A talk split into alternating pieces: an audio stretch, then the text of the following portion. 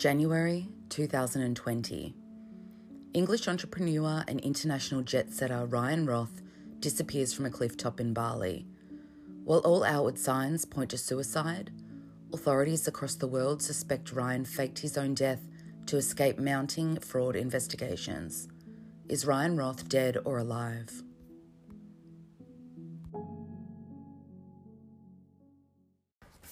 Sources for this episode include the Seminyak Times, the Times UK, the Sun UK, the Bali Sun, the Daily Mail, and the Jakarta Post.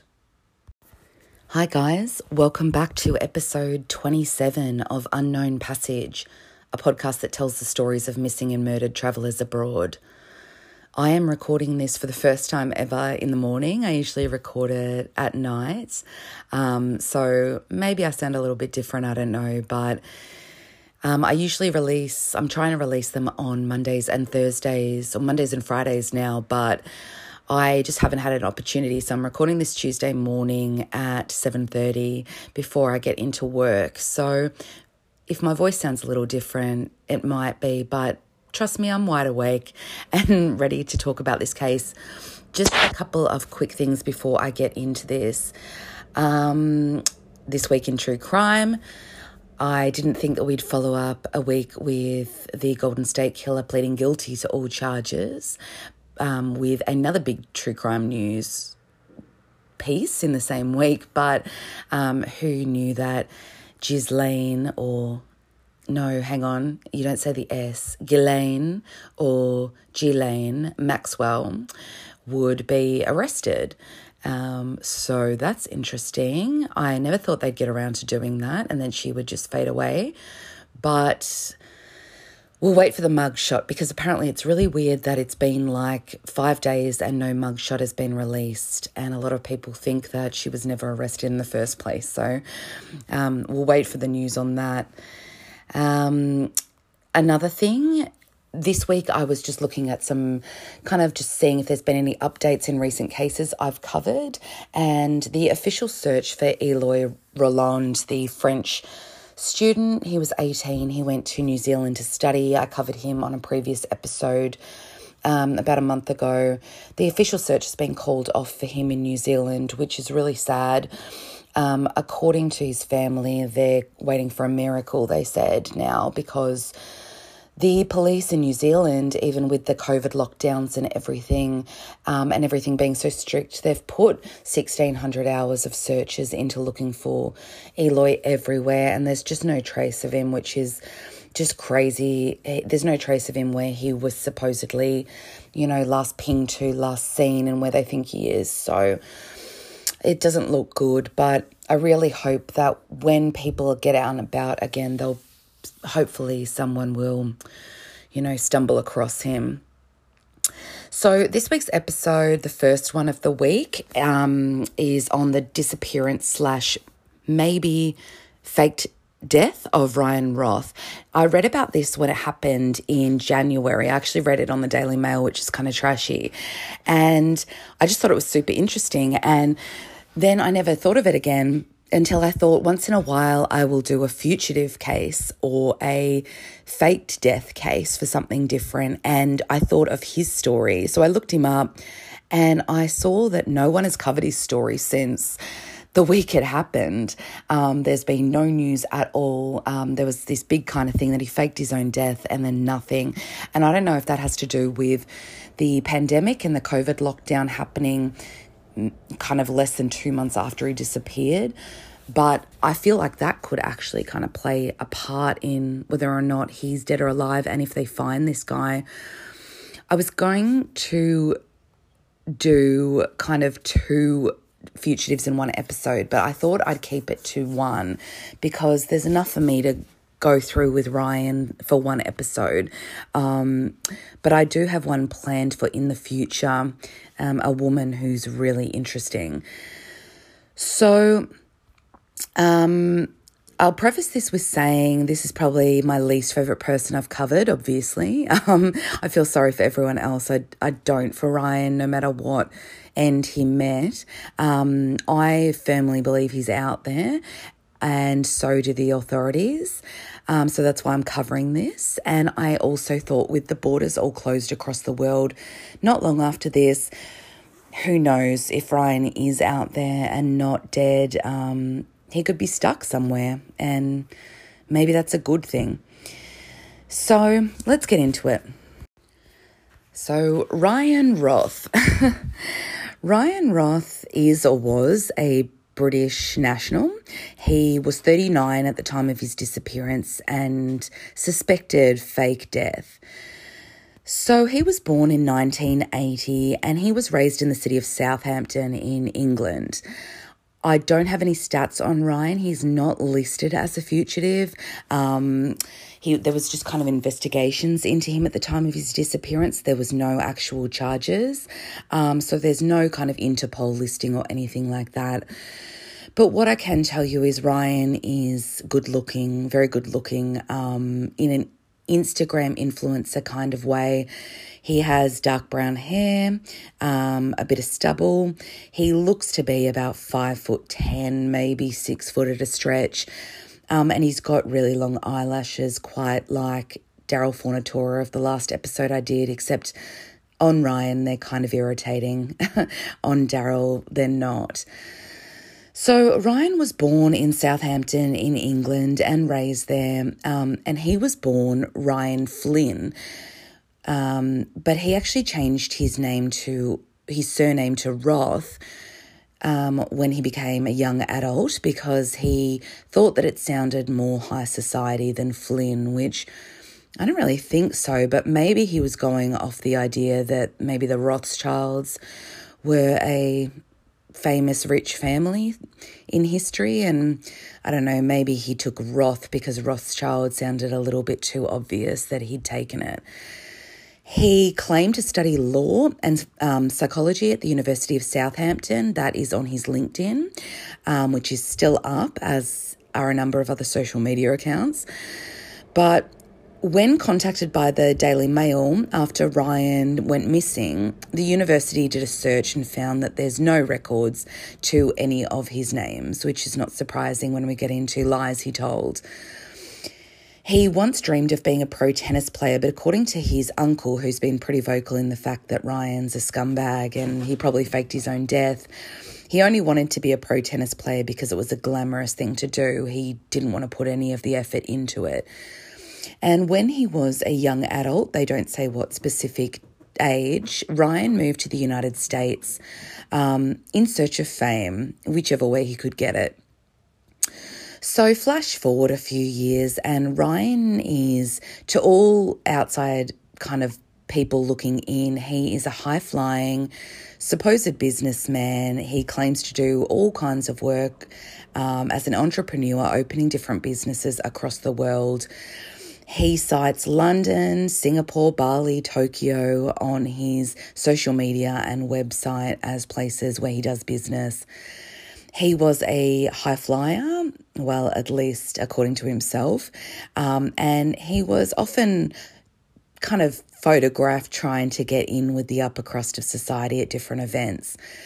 Now, I looked at his personal website um, and it states that he has travelled since 21 and has lived in, quote, London, Paris, Tokyo, Bangkok, Sydney, Auckland, and Los Angeles. It also reads, quote, achieved success in a number of different professions writer, tennis coach, sponsorship director, event planner, art consultant, investment advisor, curator, and film festival board member, unquote.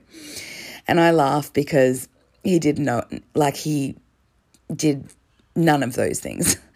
um, it's just people who lie this brazenly. It's it's almost impressive to me, because um, you'd need to front some kind of proof that you did any of these at some point in time. So he's got two websites. Um, one's a bit older. It's a WordPress one. It's still um, .wordpress.com. So for such a rich entrepreneur, he didn't pay for his own domain name, but that's still live and it has literally the longest about me section I have ever seen. If you want to check it out, it's at ryanrothslife.wordpress.com. Um, it literally goes forever. He's about me. And it's impressive that you can make up that amount of bullshit to be honest. Um, he's also got a LinkedIn, which is still up, um, which links him um, to a number of different businesses. He apparently founded TEDx in Canggu in Bali, um, which is kind of defunct now. They've got like six posts on their Instagram. He calls himself on his link on his LinkedIn an economist, solving poverty, climate change, and building regenerative supply chains. Um, so, yeah, his Twitter profile says he is, quote, solving global food security. And if you go on his LinkedIn, you can just go through endless jobs that he claims to have had that his own family say is absolute horseshit. Um, he says that he was a global managing director for a hotel group. Um, I'm looking at them right now. He said he was the founding director of the Santa Catalina Film Festival. Um, which is interesting because he's got all these pictures of kind of famous actors at this particular festival, but there's no pictures of him. Um, he says he's a presenter, a hoster, an actor in Los Angeles, except when you look him up on YouTube, even just for basic stuff, stuff there's nothing. He says he founded a global brand strategy group um, in Hong Kong and in Tokyo. Um, he says he was a consultant for company restructuring and art collection. Oh, he says he's an art curator as well, a lot. Um, he says he started a company called Roth Management Limited um, in Tokyo. Um, and his most recent one was a brand called Kabu and Co, which I'll get into in a little bit, which claims to connect farmers to buyers, um, essentially coffee farmers in poverty-stricken areas to buyers. So Ryan scams his uncle, whose name is Sean Flynn, which spoiler alert, I'm actually doing an episode coming up on a man called Sean Flynn. Um, his uncle is pretty vocal back in the UK about Ryan and what he was like, um, and that none of them believe that he's dead. He told The Sun UK, quote, he didn't contact his late mother for seven years until he wanted money. She never had any as she was poor and would try to borrow money for him as she believed he was starving, unquote. So already this doesn't sound like someone who's running multiple companies and is a successful entrepreneur. He also borrowed money from an aunt of his and a grandmother, and he never returned the money. He set up short lived companies to scam money from people. One, really sickeningly, has the front of being a child sex trafficking charity in the UK and France, raising money for victims of child sex trafficking. So he'll really stop at nothing, and it's really kind of sick. Now, some use his birth name Ryan Flynn. He opened them with that, but some use Ryan Roth. Now, he's got an ex girlfriend. He's got a couple, actually. One will come into play in a little bit, but he's got an ex girlfriend, Karen, who has done a couple of interviews, and these were like really early on after his disappearance. But she essentially admitted that he was a scammer, but her interviews sound like she's really apologizing for him and making out like he was becoming a better person. And I really don't think at the age that she was with him when he was 30 or 35 years old that that was going to happen. She sounds like she's kind of got her head in the sand a little bit. She said that she had had to pay thousands of dollars of outstanding rent to a flatmate that he'd essentially just not paid rent to, who had got in contact with her to recoup the outstanding amount. She had seen him having his car towed, and the company, when she asked them, said that it was stolen. They broke up because Ryan was essentially living illegally in the United States. He came out, I think, on a tourist visa for a year um, or less than a year, and then then just never left, um, and was apparently setting up these companies. Which, if you know anything about visas, it's not at all possible to do anything like that on a tourist visa um, or any kind of short term visa. Um, and she essentially, good for her, said she wasn't moving wherever he was moving, so he moved on. Now, one of his scams, now I believe this happened in Australia because he claims to have done business in Sydney and lived in Sydney at one point. One of his scams was in Australia. He sold this 1970s penny um, to a coin collector, to an elderly woman. She paid eight thousand, just over eight thousand dollars for it, um, and it was fake. So he robbed her of her life savings, which kind of sucks, but she shouldn't have been spending it on things like that. But um, he said it was something that it wasn't. So he doesn't care about scamming old people either. He claimed to work as an art curator, an art professional, matching curators with artists. He linked a young Korean artist to one curator, according to his ex, and the business relationship ended abruptly soon after that. The young artist didn't want to talk about why, but the young artist wanted absolutely nothing to do with Ryan Roth. Ryan lived in Australia for a short time and he had outstanding rent owing in Sydney and still does to this day. He left a former girlfriend homeless after cleaning her out of her life savings. And he had pending fraud investigations from his time in Australia, which are some of the leading um, investigations that are still ongoing into Ryan, and which makes many people suspect that he may still be out there. So now let's skip to January 20 of this year, 2020. Now, Ryan at this point, he was living in Bali. I don't have a play by play of his like comings and goings, but he was essentially in the early days, apparently, of setting up this business that I discussed that links kind of un- impoverished, impoverished um, coffee farmers to suppliers. Now, on January 20th of 2020, Ryan's belongings were found along with a letter to his ex girlfriend at the top of a 500 foot cliff at Pecatu village in Bali. Now, this is not an episode where I'm going to get into the destination. Um, Bali will come up probably on a later episode and I'll get into it then. But because I don't think that that's where he is if he is out there and not dead. Um, I'm not going to go into Bali really, but it if you're familiar with it, it's an Indonesian island. Um, it's extremely popular with tourists, very cheap. Um, infested with Australians and kind of notorious in Australia for a lot of Australians going there and doing dumb um, drug smuggling things and ending up um, being kind of getting the death penalty and being killed through the death penalty. That's all kind of been things that have happened in the last decade or a bit more. So when they found his belongings at the top of the cliff, there's there's pictures and I'll put them on the Instagram. There's his helmet, a bottle of spirits. It kind of looks like a towel, a couple of other things. The note to his ex girlfriend. Um, it all looks very staged near this cliff. Um, his motorbike was also in close proximity to these things because most people in those areas ride motorbikes, and he'd obviously ridden it up to this village, which has this 500 foot cliff, um, which essentially kind of go, it falls off to the ocean, but directly underneath is not, if you jumped, you wouldn't land like in the ocean. Um, that's why the police have their suspicions. There was no body at the base, um, which has kind of dense kind of forest um, and trees and things. There's there was no disturbed trees or bushes where he would have fallen through um, these areas. Nothing was disturbed at all. Now, the head of the search team in Denpasar, which is um, this the I believe it's the capital of Bali. Um, it's where you fly in anyway.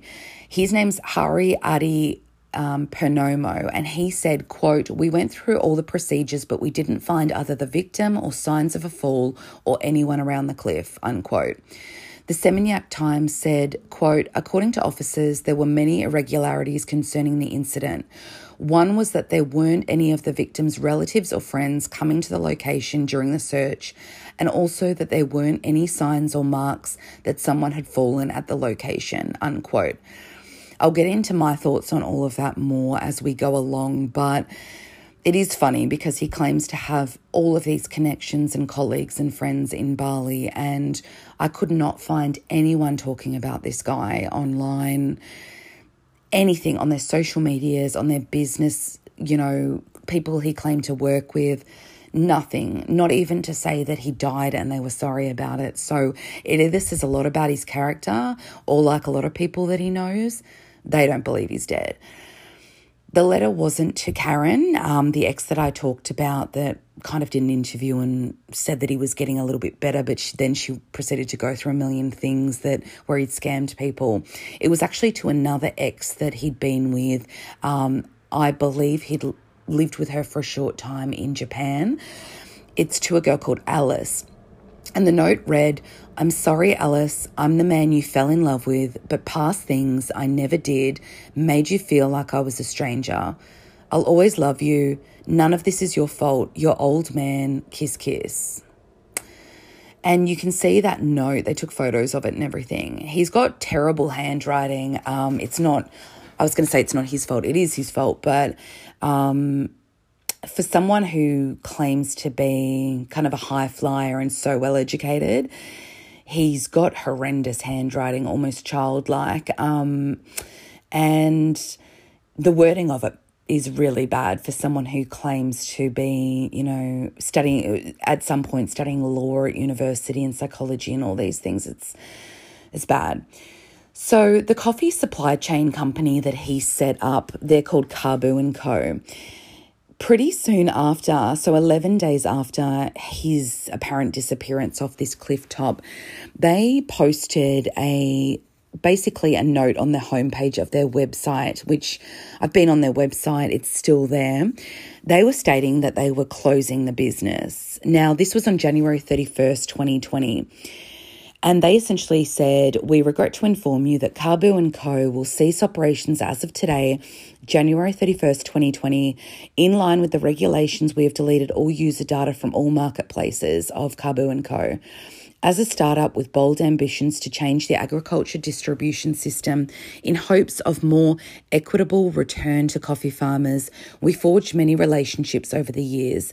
We acknowledge and appreciate all of the investors' support, as well as of farmers and service providers over the last two years.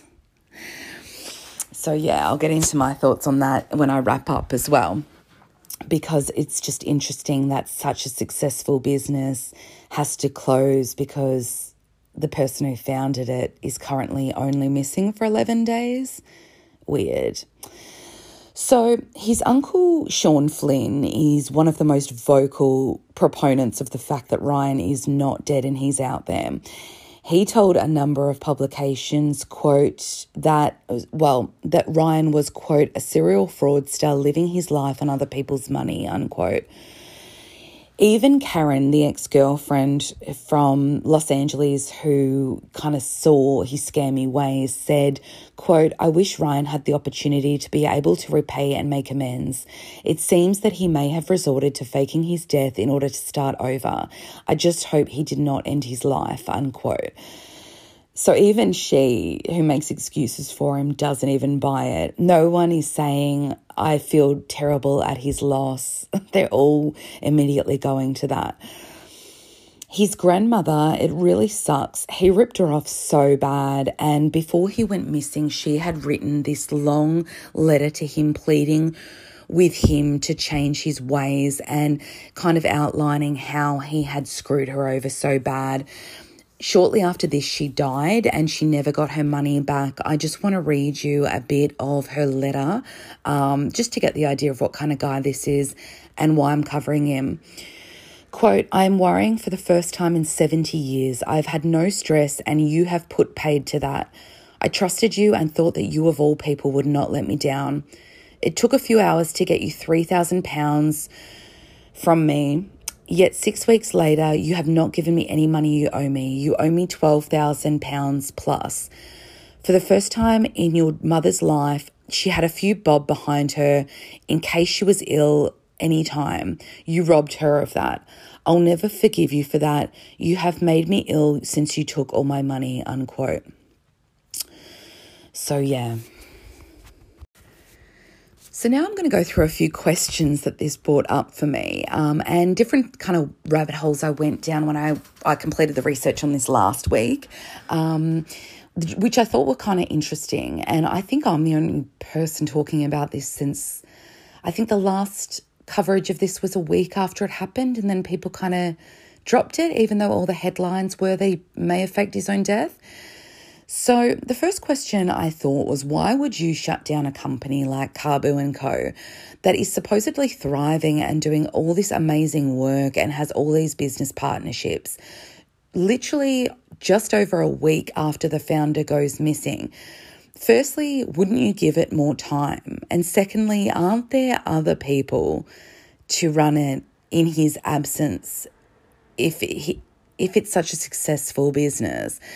Now, I realise that the note on their homepage kind of states that they weren't able to keep up with the cost of things and everything, but at the same time, it's just super weird timing. And also, I couldn't find any other staff members anywhere, and I went through a million different ways to find them um, anywhere. I believe that Kabu and Co, in my opinion, was literally just Ryan, and I believe that he posted that to the homepage, closing the business 11 days after he disappeared. That's my personal opinion. So, the next question I kind of thought about is he's so tight with these supposed business connections that he has. And if you look through especially on the Kabu and Co. Instagram, which is still live. Um, I've taken a bunch of screenshots of it, and I actually went through every single post that they've ever posted and looked at all the the comments and replies. Um, I believe that it was only ever Ryan running it, um, and I'll get into why in a minute. But supposedly it's been going for like a couple of years. They have all these kind of glossy photos that I don't think he was ever doing the work on personally of coffee growers across the world. He claims to be opening in Los Angeles and San Francisco. There's no evidence of it ever being open beyond kind of local businesses in Bali. Um, and kind of he cites cafes that he's done business with, a couple. I think he probably did a couple of kind of business deals with them to kind of build credibility a little bit.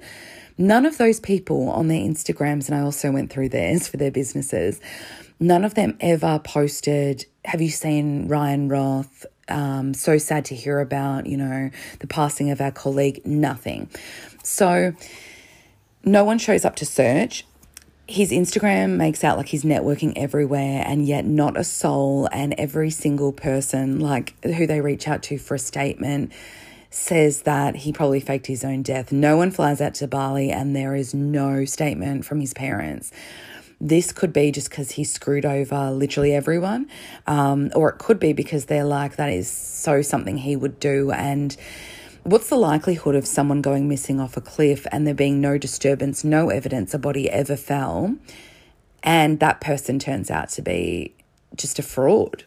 It's just too good to be true the only people speaking from his family say he's a con artist, and he supposedly started TEDx um, in Canggu in Indonesia, and not a statement from any of their channels on his supposed death from anyone. No statement from supposed partners I found through his Instagram. No one saying he's definitely dead and we should all feel bad. So there's no central thread to Ryan's stories. I also noticed he he I know entrepreneurs kind of dip their toes into all kinds of things, but he supposedly sets up this star-studded film festival in California from nothing. And yet he's suddenly passionate about the plight of coffee farmers in impoverished parts of Asia. Like it's just it's not believable, especially not from someone who basically lied you know, from when they were young and lied about basic things like their degree and ripped off family members and changed their surname and never thought that they were good enough, you know, for their own family. They always wanted to kind of paint this different picture. He's so I looked at his LinkedIn and the Kabu coffee chain website and their social media, which is still up. Both state that they're based in Singapore. Now, I wonder if there's any truth to that could have been where Ryan went if he's alive. And I'm saying that speculative speculative to whatever. Um, I'm saying that I'm speculating because I'm just along with everyone else that I don't think he's dead, but who knows? He could have been. But they both state that they're based in Singapore, which is super weird because Kabu, he was running it from Indonesia, from Bali. Um, and I just wonder if that's where his money was being put through in Singapore. Now, I did a bit of digging, you know, to his still existing Instagram, as I said. I looked at comments, who was kind of replying what they were saying when they were replying as Kabu and Co. So some replies were in Indonesian, but I was able to kind of put them into Google Translate and they're essentially word for word. So these replies, I believe, were literally just put in and translated to Indonesian um, to look authentic, look like you had a team on the ground in in Indonesia, in Bali. Some were in perfect English and very millennial speak. So there was one that was like, yes. And there was one that said, I feel you on this. And I really feel like this is very in line with the way that someone like Ryan would talk and kind of, you know, the terminology he would use, especially in the crowds he's in, the areas he's living in in LA, things like that. Many of the posts, the replies to people who commented on it, like good work and things like that. Many of the posts that replied were in first person. Um, as a business, you usually say we if you're a big business. However, um, they were I oh, you know, I'm doing great work, things like that. So I think Kabu and Co was totally Ryan. Um, there is very little money in it, but he was clearly taking money from investors like he was with everything else. And the immediate shutdown 11 days after he went missing. If I was him, I kind of would have waited a little while longer to kind of build credibility that they had given it some time before it shut down. But what is the likelihood of it shutting down that soon after? The founder of it goes missing. Um, so that's why I think that it's him doing all that, including putting up the homepage statement that says they're closing down. Now, if they really were into finding him and, you know, people wanted to track him down, I imagine that hackers, and I'm not into kind of hacking, I don't really understand it, but I imagine that they'd be able to do some sort of hack where they could see where an update was done. Um, on that home page when that went live and where it went live from and a URL or anything like that. But I mean, I don't think he's officially being chased by anyone. Um, they have open investigations into him in Australia. So, I mean, if they were really passionate about finding him, there'd be ways to do it. So, posts also on these Kabu and Co social medias also discuss, as I said, um, opening in LA, San Francisco. There's no evidence of that that I could find. Um, it also discusses doing business in Vietnam and other Asian countries. Um, and a few of the posts are kind of of coffee farmers in South America, which is kind of weird. Like, he's not a good liar because you'd kind of like I manage people's social medias, and if you're going to be kind of believable, you'd stick to local ones to kind of appeal to people wanting to do business with growers where you're based in Southeast Asia. But he's posting, you know, for coffee farmers in Brazil and Bolivia and things like that. Also, looking at Ryan's photos, he can look entirely different with simple changes. Um, I saw a picture of him like at one of these TEDx talks. He's got like way shorter hair, he's wearing glasses even little things like that can make him look really different. But when he's just looking kind of like himself, he's got a very kind of Instagram influencer model kind of thing. Like he probably could have pursued modeling. There's been no word of investigation into Ryan's phone, bank accounts, passport, but I also think that the holds on this could be related to the pandemic and the shutdown. I mean, borders have been closed for ages, no one is flying into Bali, tourism across those places is pretty much decimated. Um, so if Ryan got out, if he really did live and left Bali and faked his death, um, he would probably be stuck somewhere for a period of time. Um, and he probably didn't intend on that happening, but then again, none of us did. Regardless, I think all of these things are worthwhile if they're really interested in looking for him, um, because there's no talk of anything like that. But it would be interesting to know which passports he had.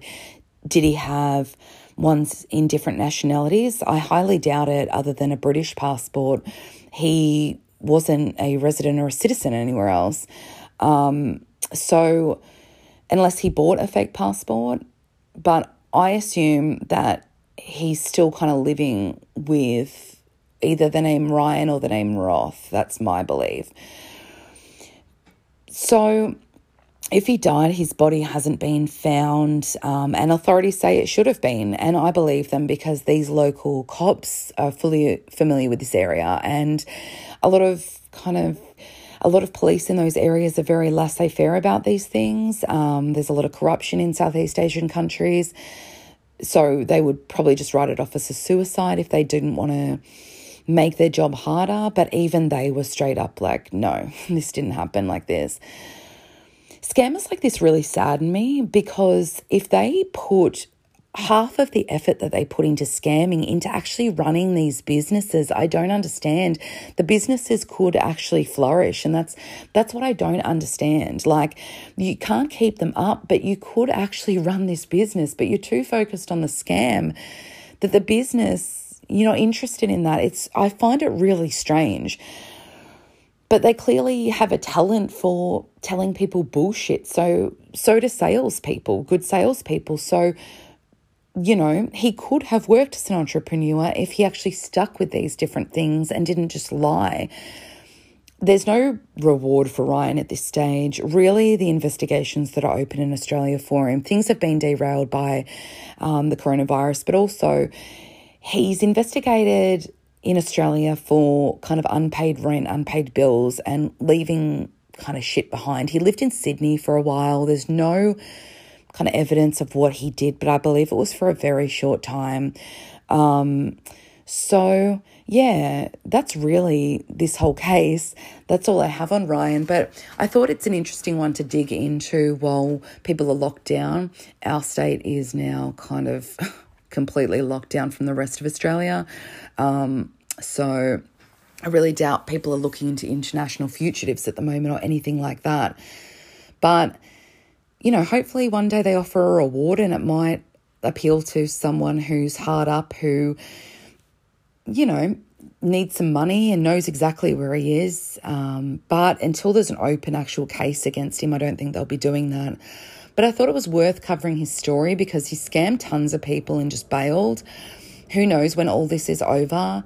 They may sue, you know, in the event that he ever turns up and, you know, you could pass him on the street.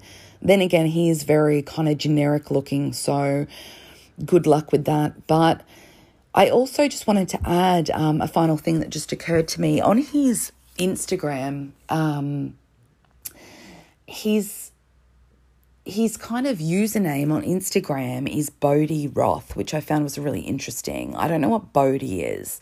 Um, I like yeah, I just thought that was really interesting because it made me think about when people go into the witness protection program. I was reading about it in depth like last year just for no reason at all. They usually assign the same first name to the people, and the first initial of your last name stays the same. Um, and so I would be like Felicity Lewis or something, different surname with the L initial. But I just thought that makes sense that you'd keep your first name because it's what you're accustomed to, it's what you'll answer to. It's really hard to kind of take on a new first name. But then I was like, well, what the hell's Bodhi that's on his Instagram? So if anyone has any ideas about that, but I tried to add him. Imagine he added me back. How funny would it be? Um, so if you have any information on the disappearance slash suspected death of Ryan Roth, I would probably direct it to Australian authorities in Sydney because they're the ones who have open investigations against him, but no kind of Interpol listing or anything like that. Um, I believe that they probably just think he died and they're leaving the cases open, but they're open to information. Um, you can also contact the Balinese authorities, I suppose, but they don't have open cases against him thus far. Who knows what could come out against him um, once people come out of the pandemic and maybe people will realise that he shortchanged them in Bali too, which really sucks because these are like impoverished countries. And I feel like scammers like this really kind of tap into that. I really doubt a guy like this with a history like this really cares about the plight of coffee farmers and it's criminal how a lot of them are treated. I really doubt he cares, has any interest in it honestly, I, I really doubt any businesses who do this from places like LA or Australia really care um, about people who do that, um, it's all the bottom line, it's all the money at the end of the day, even if they claim to be um, kind of charity helping people along the way. Um, but, you know, maybe you know someone who does actually care about the plight of these people who do these jobs, but at the same time, you can't ignore that they are they are cashing in on someone else's um, misfortune. And also, it made me think I wonder if he ripped off any of these farmers, you know, of their own money, which really sucks. So, follow Unknown Passage on Instagram at Unknown Passage Pod. Email case suggestions or feedback to unknownpassagepodcast at gmail.com become a patron on Patreon at patreon.com slash unknown passage podcast. I've got four lovely patrons so far. It'd be lovely if you wanted to support um, the show because I'm I've got a small business and it's been very affected by the pandemic, obviously, like everyone else. Um, if you can't um, the best you can do, which would be just as amazing, would be to leave a five star review on your podcast platform of choice.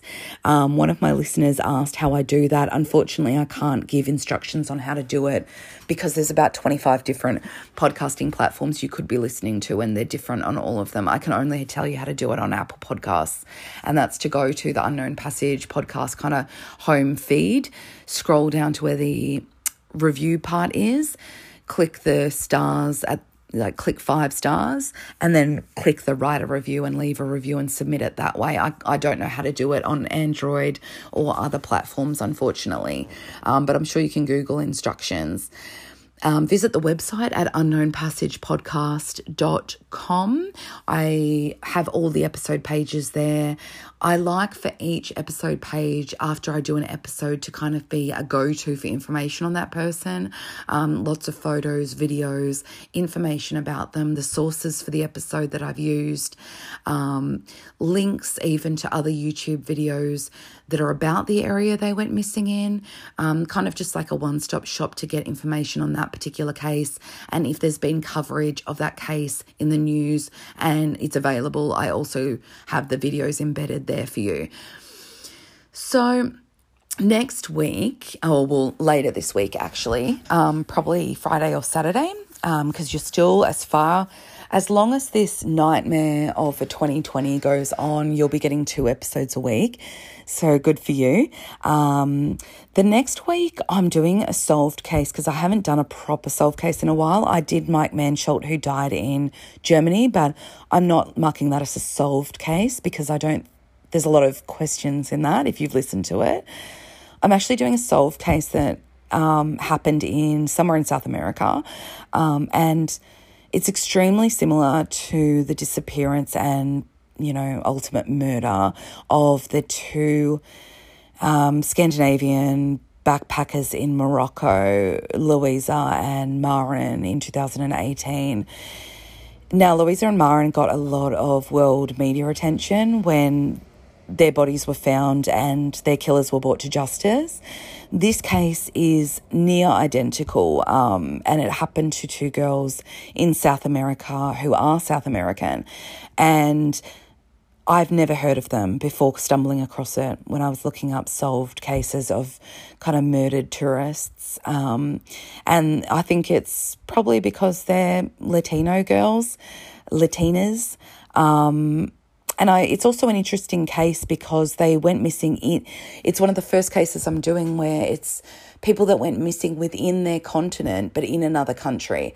Um, so you'll find it very sad. Um, it's probably trigger warning just as bad as the case of Mara and Louisa in Morocco. Um, and there's kind of a lot of social issues that come up in it, um, feminist issues, um, kind of misogynistic issues that I thought were well worth covering the case to address. And, you know, it's also a new country that we haven't covered yet. So stay tuned for that. Be Friday or Saturday. Have a really good week. Um, and I'll speak to you then. Keep an eye out for Ryan.